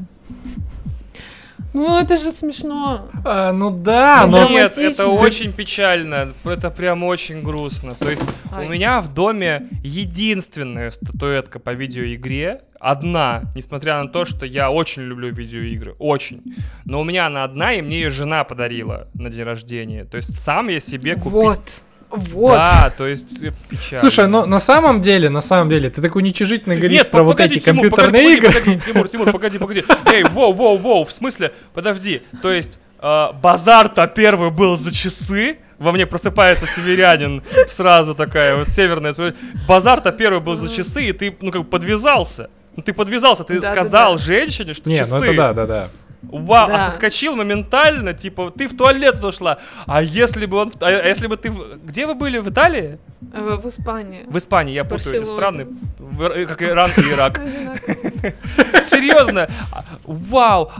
Сколько времени прошло с этого момента и до вашего тревожного, печального, радостного расставания? Ну, еще года два. То есть мне надо было раньше, понимаешь? Меня бы просто ножом пырнули, я тебе клянусь, серьезно. Просто ночью. Вот, кошмар. Нет, я здесь хочу просто пометку сделать, что если бы чувак увлекался, например, автомобилями, которые более материалистичные, и вместо, вместо часов он купил бы, блядь, ебать, какой руль вообще охуенный, я буду делать вот так, вставлю, он деревянный, то это такая же хуйня бы была. Я бы так же разозлилась, Ну да. да. Поэтому... Ну просто ты, когда начал говорить про нематериальные ценности, которые покупать на материальные деньги, меня, знаешь, как будто миллион иголочек укололи, я такая, господи, слава богу, это творится не в моей семье, ну то есть эти наркоманы не в моей семье, ну только Офигеть. алкоголики в моей семье. В какой момент? То есть меня очень мало что связывает с геймерством, кроме вот этого бывшего чувака, но я вспомнила, что у меня еще младший брат задротствует, и это в нашей семье совершенно непонятно, то есть мы пытаемся это не осуждать, но мы не можем это понять, и я все время воюю с мамой, пытаясь отстоять его какую-то позицию, ну, то есть она говорит, он не гуляет, он сидит, играет, это ужасно, у него нет друзей, я говорю, но у него же есть друзья в команде, он с ними общается, а у него вообще с общением не очень, и, по крайней мере, там у него друзья, он стал хоть как-то более, там, общительный, веселый. Ну, то есть, возможно, это спасает его от плохих компаний. И вот вопрос у меня был такой, э, чем, ну, геймерство хорошо? Или хорошо ли оно в таком плане? Ну, или, оно... Или доколе оно Оно хорошо? хорошо в каком смысле? Оно хорошо э, в социализации, потому что ты все равно как-то участвуешь. И если, например, тебе сложно это делать э, в, там, в обычной жизни, потому что у тебя есть какой-то бэкграунд. Ну, то есть в школе у всех есть какой-то бэкграунд, и, ну, если это не новая школа, например. Вот, например, для меня, когда мы начали в восьмом классе рубиться в Counter-Strike, ну, то есть это стало таким хорошим моментом, потому что мне не, не очень повезло в школе, там меня чмырили, и именно в Counter-Strike, когда у нас образовалась команда, у меня появилась возможность влиять на что-то, быть классным, Uh, ну и вообще как, как бы такие какие-то истории. Ну плюс uh, это все про развитие, про то, что uh, когда ты играешь в команде на какой-то результат, ты развиваешь свои и спос- сп- умение договариваться, умение решать какие-то тактические задачи. То есть это есть реальные исследования, которые показывают, что это влияет на то, как ты потом принимаешь решения. Вот. Вопрос в том, когда это переходит э, в патологию. Но, насколько я понимаю, он же... Он всегда был замкнутый. Ну, типа того. Ну, это же не стало хуже, это же не поменялось ну, да, даже пов... не просто поведение. Лучше. Мне просто еще так интересно, что... Ну, есть игры, которые отупляют, а есть игры, Какие которые игры не отупляют? отупляют. Я не знаю, мне кажется, Dota отупляет, нет? Нет. Dota, наоборот, это очень тактически классная игра, и... Я не помню, какое есть исследование, но люди потом, которые играли, в смысле, на профессиональном уровне, во-первых, там охеренный стресс. Ну, то есть, когда ты играешь какой-то чемпионат, то есть, это ж пипец стресс. Во-вторых, ты принимаешь решения. Там есть и стратегические решения, и микроменеджмент. Когда ты вот прям вот очень, вот сейчас тебе надо вот в этой ситуации что-то там решить. Это не про тупо. Не про, ну, Хорошо. по-любому. Можно я Ваня? выскажусь тоже подробно? Простите за ваш поползший хронометраж. Сейчас будет очень долгая лекция. Полин, прости, Христа ради, прям понесу, как там потом на монтаже разберетесь, что полезно, что нет. Во-первых, значит, смотрите, э, как отличить, вот сейчас слово было какое-то типа, а, обсессия, или вот кто-то использовал слово... Патология. Типа, патология. Mm-hmm. Патология начинается только в случае, когда э, игра или любое другое увлечение мешает заботам э, о себе и выполнению базовых и небазовых вещей. То есть, если человек не ходит на учебу и играет, если человек не моется, не ест, не ходит в туалет и играет, это я в две тысячи девятом году. Сказать, это так реально. Вот, там была патология, называлась она World of Warcraft, и это было очень тяжело, но мне понравилось все равно, это был классный опыт. С тех пор почему-то у меня в голове очень сложный невроз, я не могу играть и получать удовольствие, если у меня не сделаны все дела и не поговорено с женой. Это последствия дефективных отношений с девушкой, которая порицала мои игры, типа, почему ты играешь и со мной не разговариваешь и не проводишь время? Теперь я такой, типа, Кристина, как у тебя дела? Все хорошо, отлично, день, да, спасибо. Вот, то есть прям это... Как обсессивно-компульсивный обряд, знаешь, сделал дела, помыл посуду, помылся сам, поговорил с женой, можешь сидеть нормально играть, только тогда ты заслужил. Можно это в рекомендациях использовать? Конечно. Вот, патология начинается, когда, говорю, какие-то вещи, которые должны в пирамиде здорового человека стоять выше игр, вот, э, вдруг становятся ниже, вот и все, это единственное, чем они отличаются. Дальше. Все вещи, сделавшие меня мной, э, произошли от компьютерных игр, и я только вот во время разговора... Английский язык! А, во время разговора с Тимуром сейчас это понял, то есть английский язык я выучил, когда в девятом-восьмом классе начал играть в непереведенные игры, э, и такой, блин, надо разбираться, и значит выучил язык, и именно из этого поступил на филфак, потому что, блин, такой классный язык, надо еще глубже его исследовать. Э, значит, почти, почти все мои друзья с детства, молодости, школы и универа тоже на тех или иных компьютерных играх нас сплотили, то есть либо мы в чемпионате участвовали в каком-то, либо в один тот же компьютерный клуб ходили, либо где-то на тусовке запизделись, что какая классная игра, и решили дальше продолжать дружить. Почти все мои друзья на компьютерных играх. У меня тоже был в жизни период, когда у меня в Апатитах не было друзей, а все мои друзья были по скайпу, и мы общались по четыре-пять часов в день, играя в одну и ту же игру, в одном и том же матче. И мне действительно хватало этого социального взаимодействия. Вот. Потом, я, потом, правда, было сложно разговаривать, когда мы встретились, потому что ты привык к голосу, не привык к лицу, но это там за сутки буквально решается вопрос. Отупляющих игр действительно нет. И, а, игры, которые сюжетные, позволят вкатить в то, как э, испытывать эмоции. Это тоже всегда полезно, это и разгрузка, и загрузка, и что хочешь. Игры, которые кажутся тупейшими в истории, типа просто стреляй в вещи. Это прежде всего реакция, моторика больших пальцев, что потом в браке необходимо... Блять, зачем я это шучу? Вот, значит, потом в браке незаменимы людьми, лю- люди с ловкими пальцами, значит. Прости, дорогая. Вот, значит, и дальше. Э, игры, которые типа сюжетные, сюжетные и вот э, многопользовательские. Э, как-то раз судьба поставила меня внезапно из, значит, сотрудника одного издания в руководителя отдела другого издания с подчинением тринадцать человек. То есть мне просто впервые в жизни поставили на руководящий пост и сказали, вот тринадцать людей, это твои подчиненные. Я такой, твою мать! Вот. Э, но так как я живу по принципу fake it till you make it, э, значит, записывай подкаст, пока не станешь подкастером и все остальное, э, то я просто такой буду, как в доте. Ты на миде, ты по хаю идешь, ты по лоу, ты, короче, крипишь фармов и фармишь крипов и так далее, и так далее. И как-то это сработало, и, в общем-то, никто потом мне в спину и за, ну, не знаю, может быть, за спиной не говорил, что я херовый руководитель. Правда, была фраза, Хочется которую... Хочется тебе поаплодировать. Вот, потому что... Нет, была фраза от моего начальства, когда я уволился потом, что Ваня воспитал отдел под себя, и я такой, э, ну да. Типа, вот, ну, короче, все, что есть хорошее в моей жизни, правда, произошло от видеоигр.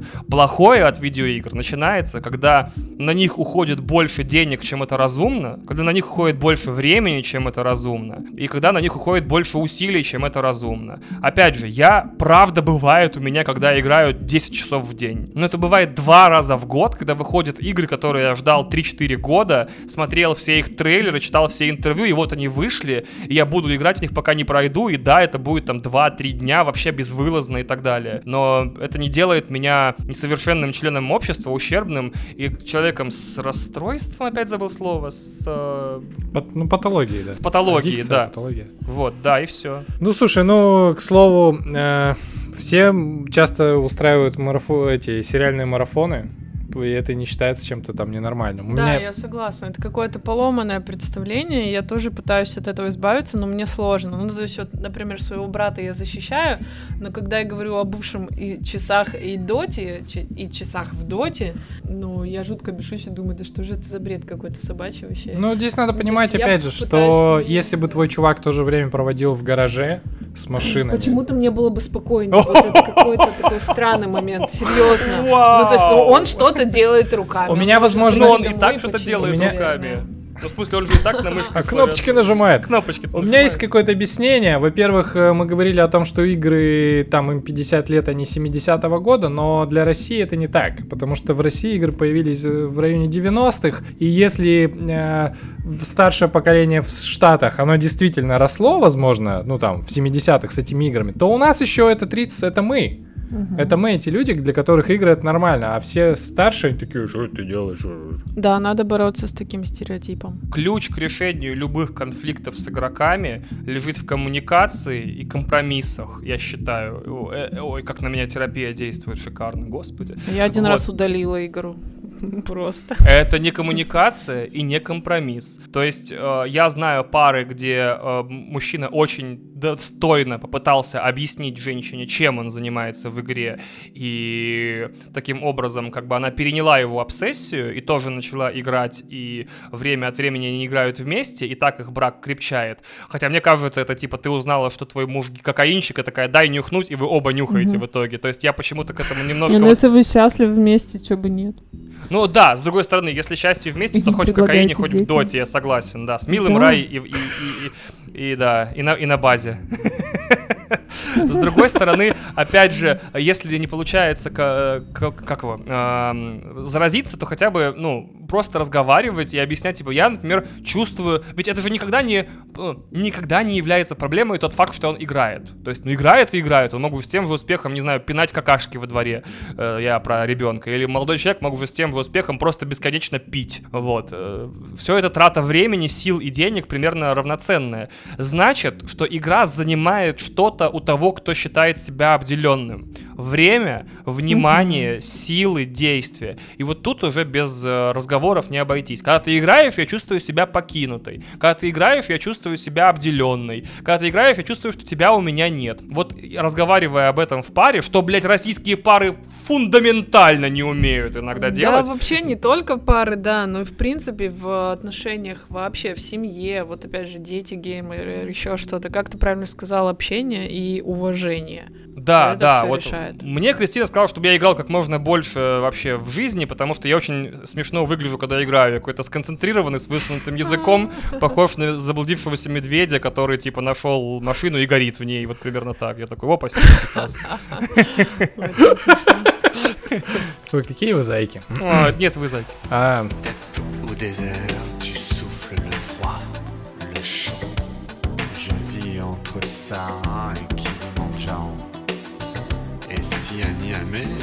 Вопрос про метавселенные. Я не знаю, насколько это ре- реальная история, но сейчас типа такие Марк Цукерберг и там Microsoft и все такие будут делать метавселенные. Метавселенная это...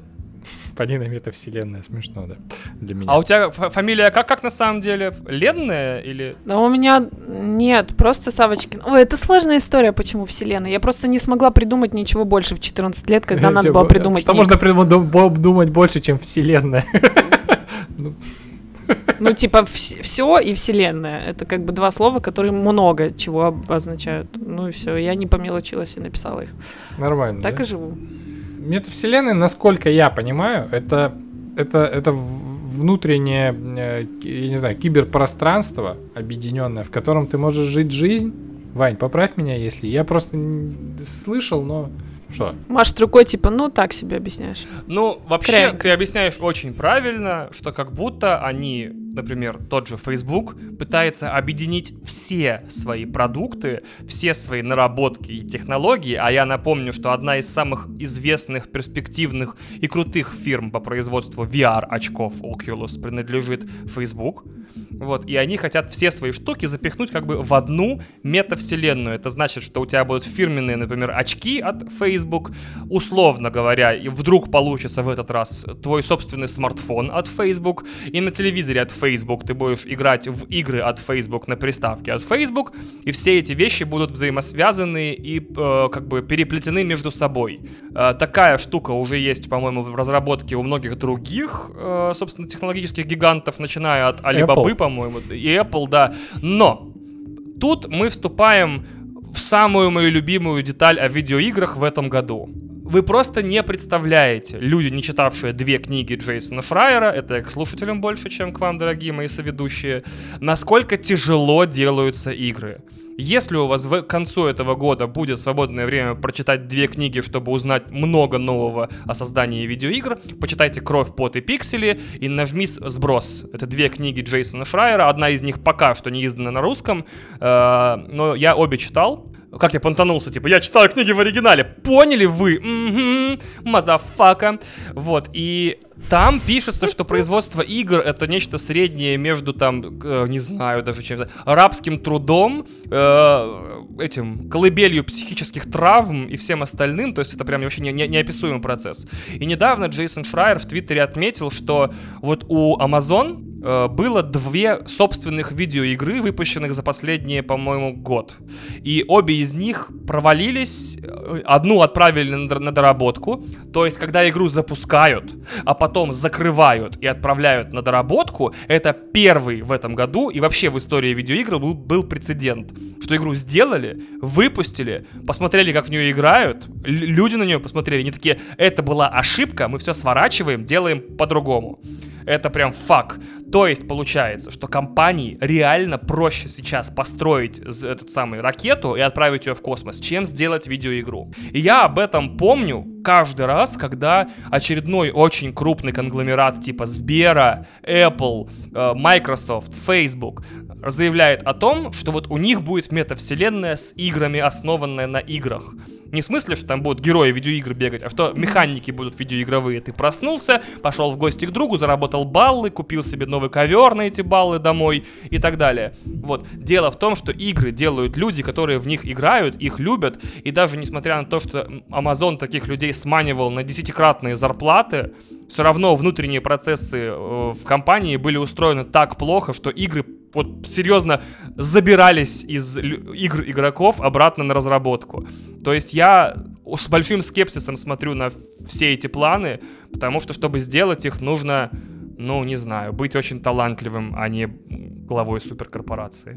Ну, вот я, когда думала про игры, одной из первых мыслей у меня была о том, что это очень жестко, потому что, мне кажется, они же делаются годами, ну, ты, и ты можешь столько сил вкладывать, придумывать, я не знаю, рисовать, что-то там планировать, а оно через три года или через десять лет уже никому не нужно, оно уже старое, стрёмное, оно уже не цепляет, и пиздец, и столько просранного времени и сил. Так, более того, а теперь выведи это, этот ужасный факт на микроуровень. Например, ты делаешь Делаешь уровень, делаешь уровень, делаешь его полгода, ну, одна, в смысле, сидишь за компом, приходишь, из-за того, что рабочие часы ненормированные, делаешь его с восьми до восьми вечера, полгода, а потом на каком-нибудь собрании говорят, что, к сожалению, этот уровень у нас в механику не вписывается, по сценарию лишний, давайте его вырежем, и это... типа типичный сюжет в книгах Шрайера, что вот мы делали-делали систему, делали-делали, значит, какую-нибудь игровую механику, типа, чтобы главный герой мог крюком цепляться за крыши домов. Мы ее делали там год, а потом такие, да ну нахер без этого интересно. Вот, и вот ну, то, что хуже, в процессе... наверное, только ученым, которые могут всю жизнь придумать какую-нибудь гениальную теорию, а потом скажут, ой, вот эту херню ты придумал, ничего такого нет. Пошел и застрелился. Думай другое что-нибудь. Да. Очень грустно. Спасибо, Полин, что ты тоже на стороне моего предельного скепсиса по поводу всего, да, а то Тимур такой жизнерадостный вечно, он такой, типа, да ладно, нормально все будет, а я такой, нет, нет, только смерть, только смерть. Ты правдоподобно так показал. Я люблю игры, люблю игры, да. Игры класс, игры класс, я такой, игры нас всех убьют, да, типа, да.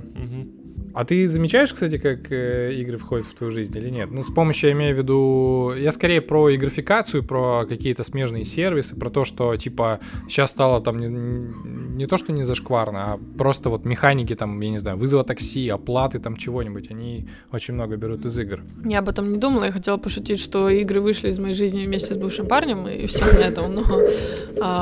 Блин, да, оказывается, что они есть в моей жизни, но только что в такси. Я даже на туалете никогда не играю в игры. Ну, я тоже не играю в туалетные игры, но у, у меня... Это... Котики, но каждый да. третий играет, и вы сейчас смотрите на меня такие, да? А, да? А. У меня есть часы, например. И я понял, что я вот сейчас очень сильно погрузился в медитацию не с помощью приложения Headspace, а с помощью приложения Balance, потому что оно а, затронуло мои геймерские ну, струнки.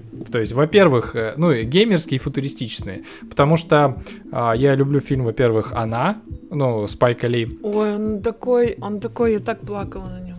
О, ну да. Я тоже. Вот. Во-первых, он такой, э, мы будем делать медитацию конкретно под тебя, дружок. Типа такие, вот смотри, как мы это будем делать. Ты отвечаешь на вопросы, и мы собираем каждую медитационную сессию из разных кусочков э, ранее записанных.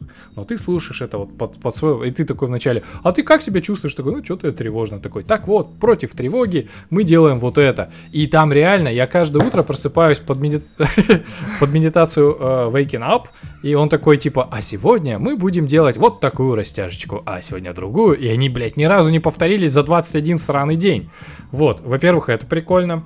Во-вторых, мне нравится то, что есть сценарий. То есть я не просто такой, типа, о, время помедитировать. Я такой, что-то там э, посреди дня как-то мне грустно. Ну, не, не грустно, в смысле, сконцентрироваться не могу. Такой midday rest.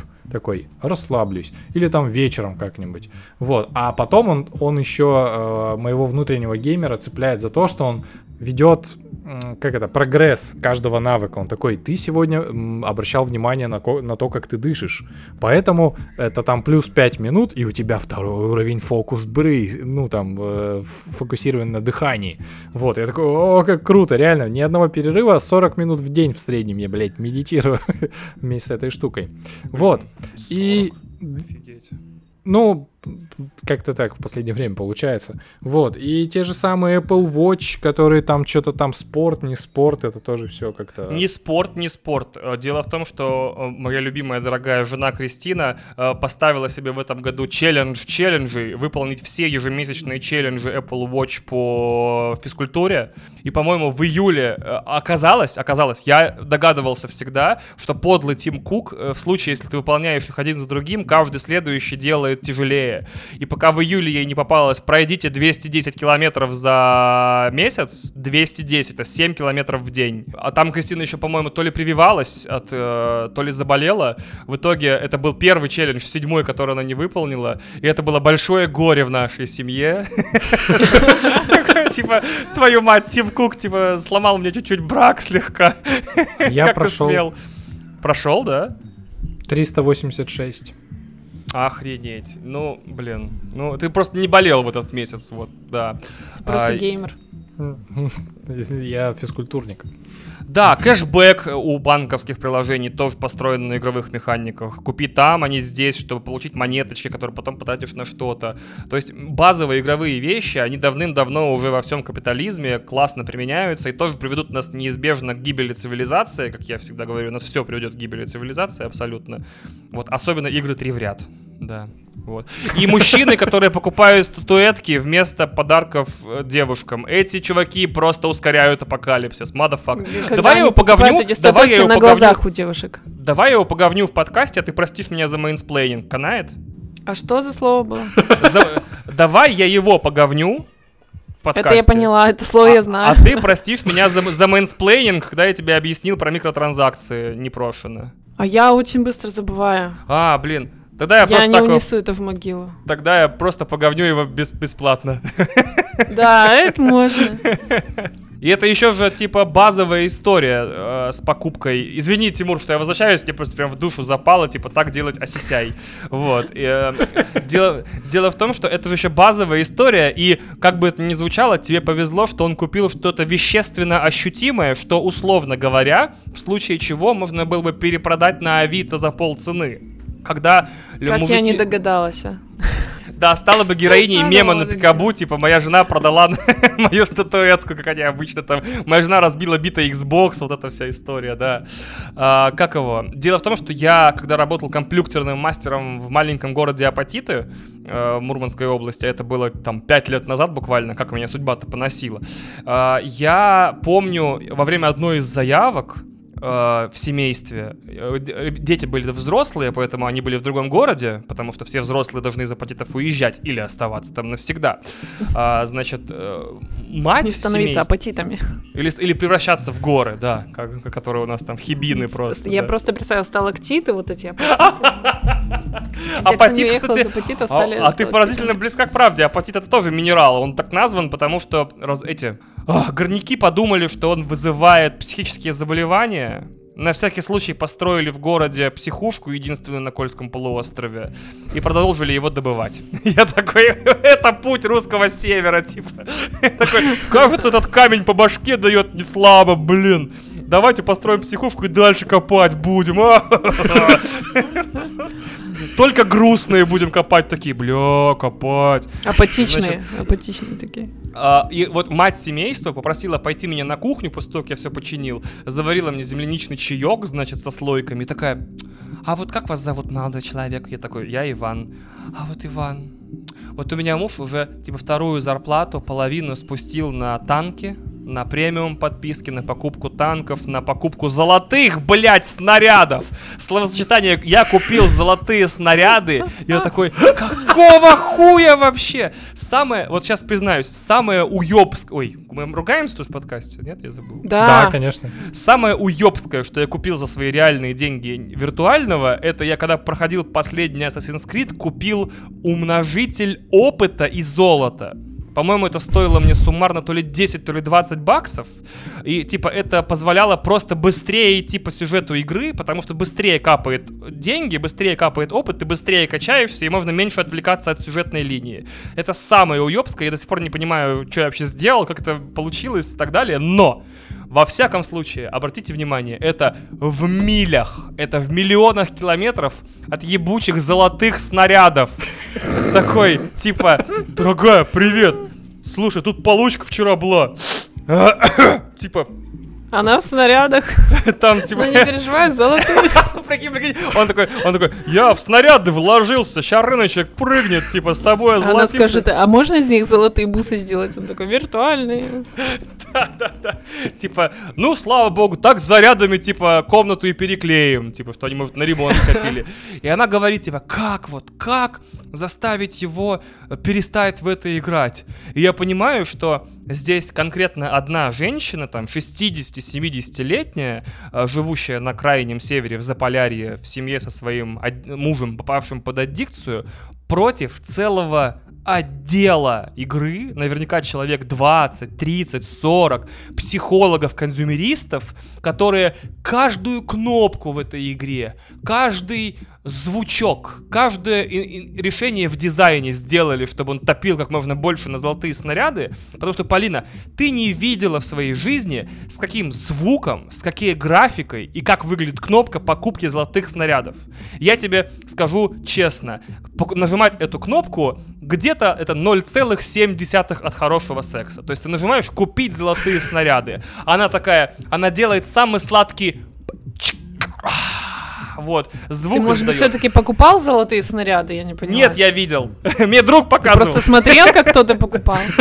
Я, я на Порнхабе смотрел видео, мужчина покупает золотые снаряды час. Как бы. Молодой, сейчас... молодой жеребец покупает золотые снаряды и смотреть онлайн я бесплатно. Я гуглю, без... кнопка золотых снарядов.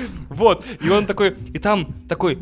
с классным таким звуком, пух, такой салют. Или как в Call of Duty покупается пропуск на следующий сезон. Там как бы игра разделена на сезоны, и там в каждом сезоне новые фишки. Ты покупаешь новый сезон, и там мой телевизор выгорает от этого, этого как его, от салюта. То есть там пум, пау, пау, пау, кобра набрасывается на тигра, сверху дракон. Ты купил новый пас, типа.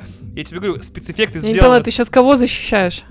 Я, естественно, на стороне этой женщины с Крайнего Севера, но она сражается в неравной войне с целыми, говорю, отделами людей, чья задача сделать вот рефлекс покупки золотых снарядов и пропусков в Call of Duty безусловным и моментально компенсируемым. Купил — кайф, купил — кайф, купил — кайф. И мне так ее жалко, что вот нет, например, никаких общественных движений женщины против ебучих золотых снарядов. Почему они не сбиваются вместе, не, не подают в суд, не, не, не пишут документы на тему и открытые письма, типа «Мы знаем, что вы используете психоневрологические стимуляции в дизайне игр, чтобы люди покупали больше говна». Вот почему такого не происходит? Потому что эта русская женщина, она чувствует себя безвольной и без... как это? Без... не бессильной. А ты киваешь, тогда Фаня ответила, типа, да, именно так. Это гениально. Нет, я просто, я в голове представляю какой-то эпизод из «Властелина колец», когда герой один во всем поле идет драться с бесконечной армией этих орков подземелья Саурона и думает, что за ним восстанет поле мертвых, но никто не восстанет, он просто один туда идет, не знает, что там будет.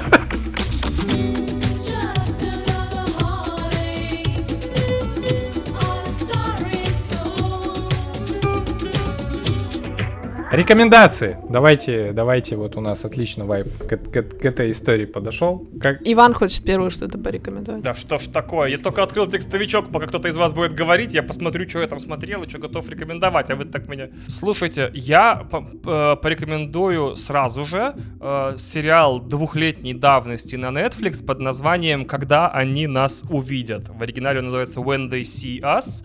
Мне его рекомендовали в две тысячи девятнадцатом году как образец несправедливости к чернокожим в Америке. Он всего четыре серии длится, суммарно там пять часов материала, то есть вы можете за вечер справиться, однако я должен вас предупредить, что это будет, возможно, один из тяжелейших ваших просмотров в этом году, но, с другой стороны, я не рекомендую дробить просмотр этого сериала там на несколько дней, так эффект будет более доходчив. Это основанный на реальных событиях сериал, посвященный делу восемьдесят девятого года под названием «Чикаго Фа...» Ой, господи, «Центр Централ Парк пять».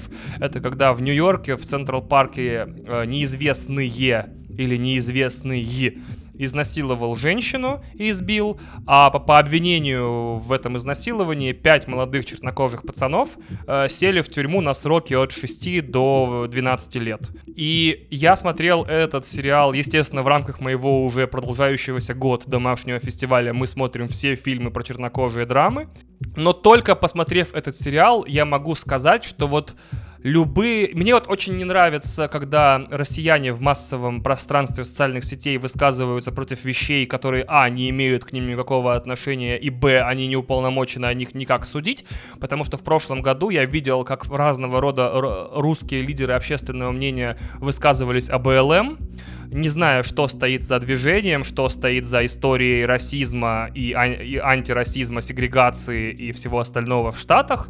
И этот сериал очень доходчиво за пять часов показывает лишь один из, может быть, тысяч случаев, когда правосудие, когда дело касается чернокожего населения в Америке, идет по вагине моментально. И справедливость идет по вагине моментально, и все идет по вагине моментально, когда темный цвет кожи автоматически означает самодоказуемость вину, и что бы ты ни говорил, ни делал, или как бы ни пытался оправдаться, это не будет иметь никакого значения, и ты все равно залетишь в тюрячку, хотя просто погулял с друзьями в парке и вернулся в тот день домой. Поэтому, если... Я не знаю, как, как так разумно советовать, но если вы не понимаете, чё эти черные там, блин, с ума сходят, чё вот они за свои права там качают, возможно, если вы где-то в глубине души быстро хотите понять историю притеснения чернокожих в двадцатом веке, то есть не смотреть истории об Underground Railroad, о знаменитом движении освобождения негров в конце девятнадцатого века, и не хотите как бы исторических драм, вот вам свежайший пример того, что происходит на самом деле в американской системе правосудия и почему рано или поздно бесконечная, бездонная чаша чернокожего терпения э, была все-таки наконец-то переполнена и вылилась во, в то, во, во что вылилась в прошлом году. Если вы хотите врубиться в то, почему это случилось, э, нет более быстрого и доходчивого способа. На моем любимом сервисе MyShows комментарии под последней серией, их там где-то около двухсот, каждый начинается с типа «я рыдала», типа просто всю последнюю серию напролет, типа час пятнадцать я не могла остановиться, и я, если честно, тоже подвывал, то есть скупая знаю, скупые, скупые мужские слезы водопадом лились по мне. Абсолютно невозможный сериал, но только через такую боль можно понять, что происходит в мире на самом деле, а не что происходит у нас в головах и почему мы считаем, одни люди имеют право возмущаться, а другие не имеют. А еще как... спасибо большое. А посоветуй какую-нибудь игру, которая тоже открывает какую-нибудь такую про- проблематику. Ты говорил про Life... Last of Us, но может быть что-то сюжетное тоже. Я, во-первых, рекомендую вам перестать покупать золотые снаряды, все, кто это делает. Пожалуйста, ребят, тормозните это дерьмо. Вот. Во-вторых, буквально пару дней назад вышел... вышла новая отличная сюжетная игра под названием twelve minutes. Она доступна на ПК через службу Steam и на Xbox она доступна в Game Pass. Пока на других платформах ее нет, но я думаю, появится. Это история о том, как мужчина приходит домой с работы, проводит романтический вечер с женой, во время которого она говорит ему, что она беременна. И в разгар их празднования вот этой беременности они танцуют романтический танец, в дверь врывается полицейский и убивает их обоих. И, значит, в эту же секунду после смерти главного героя он оказывается в дверях собственной квартиры, заново переживая эти двенадцать минут с своего прихода домой до собственной смерти. И, значит, игра длится, ну, сколько я ее проходил, часа четыре. Вот, каждый раз это двенадцать, это двенадцать минут, э, где ты должен по всей квартире искать разного рода предметы, подсказки и пытаться собственную смерть и, или смерть своей жены остановить, разгадать, кто этот человек, что он хочет от вас, что ему нужно и почему ваша жена всю жизнь вас обманывала, а в конце оказывается, что вообще ничто в этой игре не является тем, что, чем казалось на первую, ну, в первом цикле. Очень рекомендую. Она немножко чуть-чуть неочевидна в некоторых своих шагах. То есть для некоторых, ну, для продвижения по сюжету в некоторых циклах нужно делать очень странные действия. Поэтому я думаю, вы получите большое удовольствие, если будете подглядывать иногда в прохождение, благо они уже в интернете есть. Горячо рекомендую. Финал классный, про психоанализ, про э, все остальное. Очень-очень вам понравится, я думаю. Круто, спасибо. Поле приуныло. Прости, Полин. А я могу тоже порекомендовать приунул, игру, что... где цветочек бегает по полянке. А есть такое, кстати, у Sony же есть такая игра. Flower, а, да. На, на пластухе. Flower, офигенная игра. Сейчас обижусь на цветочек, но я не обижаюсь. Не, а если у меня есть рекомендация и вопрос, рекомендация, я правда не помню, это ли сериал из рекомендаций подкаста, который я сама посмотрела. Сериал «Загрузка» называется. Он про про дополнительную реальность, про чувака, который умер, и, ну, когда люди умирают, их отцифровывают, и они попадают в бесконечный какой-то рай, но там нужно платить за продление, за какие-то штуки, а, иначе у тебя там одинаковые вкусы, одинаковые всякие вещи, но также, если ты платишь и платишь довольно много, то у тебя всякие разные плюшки там появляются. Ну, это прикольно посмотреть с, с той позиции, что как оно вообще может быть. Ну, очень любопытно. Ну, и он практически не становится отвратительным к концу. А, ну, главное пережить первые две серии, а там ничего. Загрузка. Прикольно. Называется, вот. Так, что, что я посоветую? Что я посоветую? Во-первых, я посоветую э, сериал «Атланта», который снятый До- Дональдом Гловером и Хиро Мураем. Во-первых, э, он про проблемы черных ребят, которые такие типа, о, чем бы заняться, че, как, как заработать денег и все такое. Ну, это, в смысле, продолжение к тому сериалу, который Ваня посоветовал. Он достаточно классный, я люблю Дональда Гловера. И с, для связи с играми Хиро Мурай, вот этот японский режиссер, он э, наснимал достаточно много и клипов. Он единственный вообще режиссер, который может делать пасхалки к играм ненавязчиво, акцентируя внимание, смотрите, это пасхалка к вот этой игре. То есть это совершенно случайно, если ты не прочухал, ты не поймешь. Вот меня он этим, конечно, подкупает. Видно, что чувак реально рубит во что-то прям и уважает эту тему. Вот. Э, вторым, вторым я посоветую... Мы забыли а... сказать, подкастеры, финализируем. А мы еще не финализируемся, потому а. что я еще советую. Подкаст «Один дома». Совершенно удивительный выпуск номер шестьдесят девять под названием «Невротичный, невротический пинбол», в котором Ваня разгоняет совершенно великолепную, великолепную историю про попаданцев, и это прям, ну, один из моих любимых эпизодов теперь. Вот, очень-очень кайфанул. Так что это вот Ванин подкаст. А, кстати, да? Кстати, да. Я думала, что ты сериалы какие-то озвучиваешь, потому что у тебя такой голос приятный, и ты так смешно рассказываешь. Но я думала, по крайней мере, ты Картмана озвучивал. Так, как минимум. В смысле приятный голос? Я шепелявый. Какая мне озвучка вообще, капец. Я типа тот самый человек, который завел подкаст с дефектом речи. Так только такие приятные, потому что знаешь, какие неприятные голоса, которые рекламу на радио Родильные, читают правильно. Да. Доброе утро, друзья, хорошего вам настроения сегодня.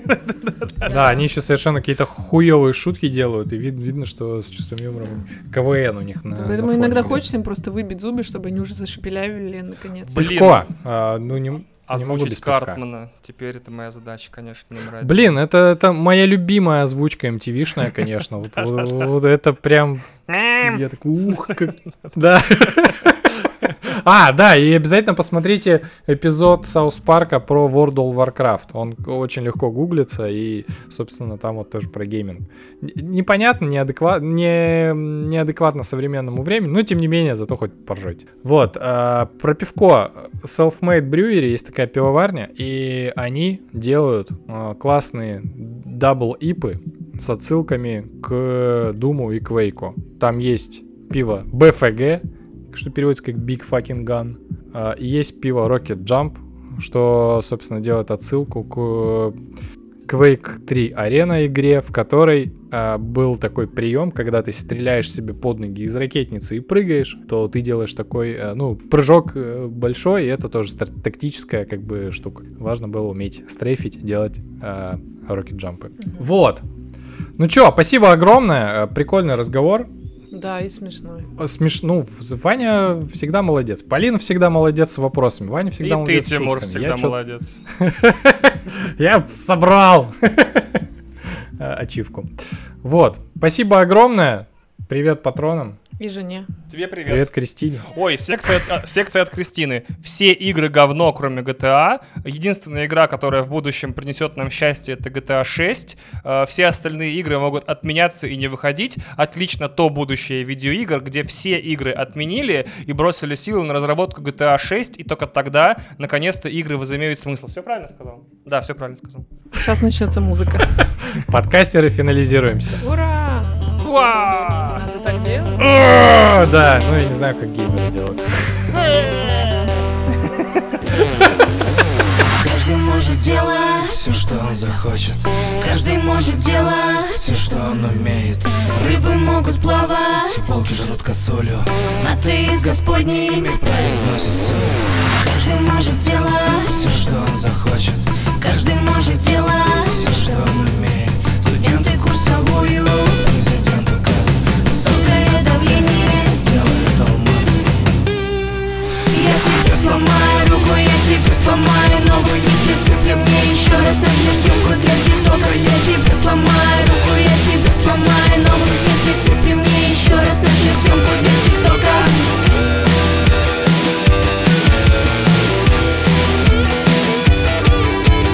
Каждый может делать все, что он захочет.